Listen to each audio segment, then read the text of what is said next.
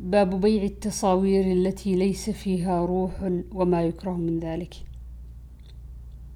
عن سعيد بن أبي الحسن قال كنت عند ابن عباس رضي الله عنهما إذ أتاه رجل فقال يا أبا عباس إني إنسان إنما معيشتي من صنعة يدي وإني أصنع هذه التصاوير فقال ابن عباس لا أحدثك إلا ما سمعت رسول الله صلى الله عليه وسلم يقول سمعته يقول من صور صورة فإن الله معذبه حتى ينفخ فيها الروح وليس بنافخ أبد فيها أبدا. فرب الرب الرجل ربوة شديدة واصفر وجهه فقال ويحك إن أبيت إلا أن تصنع فعليك بهذا الشجر. كل شيء ليس فيه روح. باب تحريم التجارة في الخمر. وقال جابر رضي الله عنه حرم النبي صلى الله عليه وسلم بيع الخمر.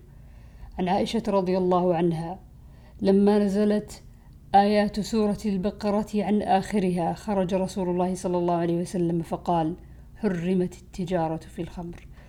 باب إثم من باع حرا. عن أبي هريرة رضي الله عنه عن النبي صلى الله عليه وسلم قال قال الله ثلاثة أنا خصمهم يوم القيامة. رجل أعطى بي ثم غدر ورجل باع حرا فأكل ثمنه ورجل استأجر أجيرا فاستوفى منه ولم يعطه أجره ولم يعطي أجره. باب أمر النبي صلى الله عليه وسلم اليهود ببيع أراضيهم حين أجلاهم. فيه المقبوري عن أبي هريرة. باب بيع العبيد والحيوان بالحيوان نسيئة. واشترى ابن عمر راحلة بأربعة أبعرة مضمونة عليه يوفيها صاحبها بالربذة.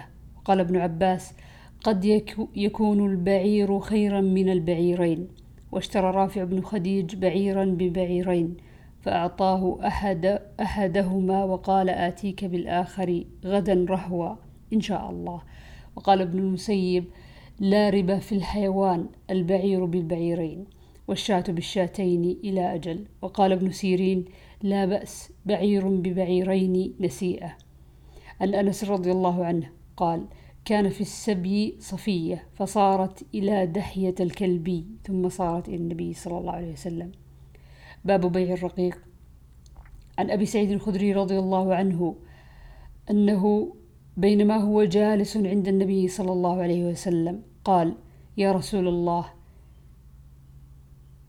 إنا نصيب سبيا فنحب الأثمان فكيف ترى في العزل؟ فقال أو إنكم تفعلون ذلك؟ لا عليكم ألا تفعلوا فإنها ليست نسمة كتب الله أن تخرج إلا هي خارجة. باب بيع المدبر. عن جابر رضي الله عنه قال باع النبي صلى الله عليه وسلم المدبر وعنه رضي الله عنهما قال باعه رسول الله صلى الله عليه وسلم. وعن زيد بن خالد وأبي هريرة رضي الله عنهما أنهما سمع رسول الله صلى الله عليه وسلم يسأل عن الأمة تزني ولم تحصن. قال اجلدوها فإن زنت فاجلدوها ثم بيعوها بعد الثالثة أو الرابعة. عن أبي هريرة رضي الله عنه قال سمعت النبي صلى الله عليه وسلم يقول إذا زنت أمة أحدكم فتبين زناها فليجلدها الحد ولا يثرب عليها ثم إن زنت فليجلدها الحد ولا يثرب ثم إن زنت الثالثة فتبين زناها فليبعها ولو بحبل من شعر. باب هل يسافر بالجارية قبل أن يستبرئها؟ ولم ير الحسن بأسا أن يقبلها أو يباشرها. وقال ابن عمر رضي الله عنهما إذا وهبت الوليدة التي توطأ أو بيعت أو عتقت فليستبرأ رحمها بحيضة ولا تستبرأ العذراء. وقال عطاء لا بأس أن يصيب من جاريته الحامل ما دون الفرج. وقال الله تعالى إلا على أزواجهم أو ما ملكت أيمانهم. عن أنس بن مالك رضي الله عنه قال قدم النبي صلى الله عليه وسلم خيبر فلما فتح الله عليه الحصن ذكر له جمال صفية بنت, بنت حيي بن أخطب وقد قتل زوجها كانت عروسة.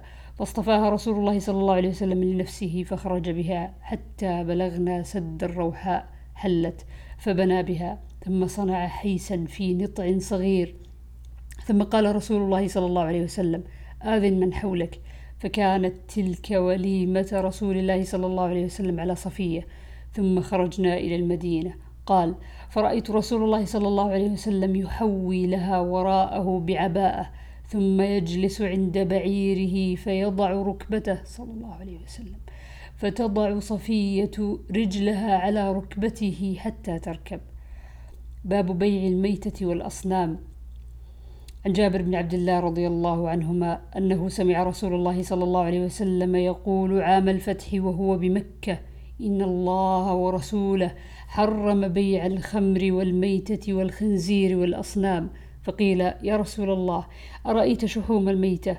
فإنها يطلى بها السفن ويدهن بها الجلود ويستصبح بها الناس. فقال لا هو حرام. ثم قال رسول الله صلى الله عليه وسلم عند ذلك قاتل الله اليهود إن الله لما حرم شحومها جملوه ثم باعوه فأكلوا ثمنه.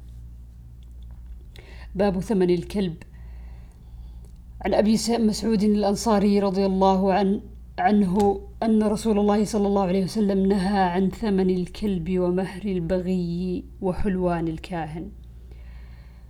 عن عون بن أبي جحيفة قال رأيت أبي اشترى حجاما فسألته عن ذلك. قال إن رسول الله صلى الله عليه وسلم نهى عن ثمن الدم وثمن الكلب وكسب الأمة ولعن الواشمة والمستوشمة وآكل الربا وموكله ولعن المصور.